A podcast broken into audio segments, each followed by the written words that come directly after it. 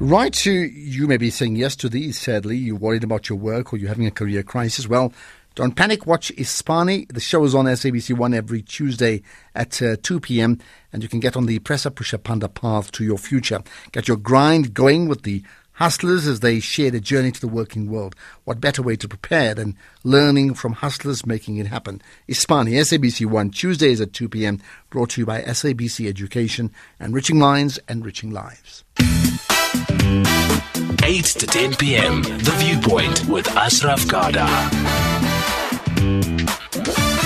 Right, let's wrap up with the feature we call the innovators, and we look at uh, either products that are innovative because they're important to showcase, or we look at innovative ideas uh, where we get you to think about how you can think, encourage you to think innovatively, to look for solutions to the issues that you face personally and nationally as well. Murray Bredin is with me, Chief Executive of Shockwave Engineering. Uh, Murray, appreciate your time. Hi. Good evening. Thanks very much Good for having me. Thank you. I understand that part of the innovation we're going to talk about tonight is you've got what an automated uh, irrigation management system. So tell me about that. Yes, it's the Pivot Optimizer. It's a control system for pumps for center pivot irrigation systems. So I'm sure when you've driven around the countryside, you've seen those enormous center pivots going around in circles irrigating the land. Um, there's about 20,000 of those in South Africa, and they run on very large pumps ranging from 15 to 75 kilowatts. So cumulatively, they are consuming a huge amount of energy. And the Pivot Optimizer is a control system which helps reduce the amount of energy that those pumps use. Okay, so why? So is this different compared to what anybody else is doing? Yes, um, most people go and install a variable speed drive on a pump, and they do nothing more. Now, a variable speed drive will control the pressure of the pump, but you really need to tell it what to what to do. So we've gone to many sites where the variable speed drives are just running at full speed, and they're not actually achieving any energy saving. So what we do is we put a pressure sensor on the center of the pivot as well as on the end of the pivot and each of those pressure sensors have got a radio transmitter, which transmits the pressure back to the pump house, where there's a main unit which receives those pressures, and it's running a control algorithm which it uses to determine the best pump pressure. It then adjusts the pump pressure by changing the pump speed using a variable speed drive. Now, as the pivot moves up a hill, more pressure is required, so the system increases the pressure as the pivot moves back down the hill, less pressure is required, so the system decreases the pressure. Now, your pump power consumption is directly proportional to the pressure, so reducing the pressure to the minimum allowable saves an enormous amount of energy. We typically expect savings around 25%, but we have had savings around 40% just through direct pressure control. Hmm. Okay. How how has this changed things? So so well, maybe two things. When did you implement this? And you're saying it's innovative. And how has this changed things for the people that you would you would ultimately sell them to, right? Okay. So we started working on this in late 2012. We had an early prototype in 2013, and then we started installing our first production units in mid 2016. And for those farmers, they've managed to achieve very large energy savings. And then in addition, the system monitors other parameters. So for example, it monitors the pump inlet pressure, outlet pressure, flow rate, and power. And all of that data is transmitted to the cloud using a GSM uh, modem.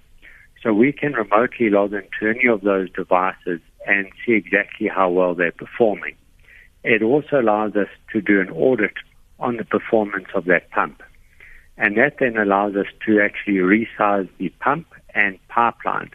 And most of these pumping systems have had the wrong size pump and the wrong size pump, uh, sorry, wrong size pump and pipeline installed. And so by changing those, we managed to get an even larger energy saving, typically around 50%, but we have had savings as high as 75%. Give it to us in, in money terms. I mean, if, if they went a different route to yours, what would it cost them versus yours, and what would the actual saving be? Is it only in energy, or does it then come to bottom line too? Okay, so the in addition to the energy saving that we managed to achieve, the other big financial impact for the farmers is by making the pumps more efficient, we allow them to run more pumps on the same Eskom transformer. So that means that they can irrigate a much larger area without having to increase the size of the Eskom transformer. So typically to get a bigger transformer from Eskom, they'd be paying a deposit of about half a million rand. Um, and all that does is give you the right to spend more money on your Eskom bill every month. By rather going this route, um, you'd end up spending between 100 and say 400,000 rand, depending on the scope of the changes, and then that will reduce your energy bill going uh, forward and allow you to run more pumps off the same transformer, so it allows you to increase your area under irrigation. And we got to just about 40 seconds to go. Is there is there an example of, of you know case study of someone who's using it and what has happened to them? Yes, we've installed it on approximately 50 pivots around the country. Uh, most of these pivots are on KZN, a few of them in the Eastern Cape. Um, so we do have quite a large number of examples. And in fact, all of the data coming from those systems streams to our website live. Um, so it's even possible to log in and have a look at the data that's coming through from the system. Okay, and that's where we will leave it to. Murray Bredin, thank you for your time, the Chief Executive of Shockwave Engineering. And they, amongst many other things, have put together an automated uh, irrigation management system, which apparently is efficient and certainly delivers on results.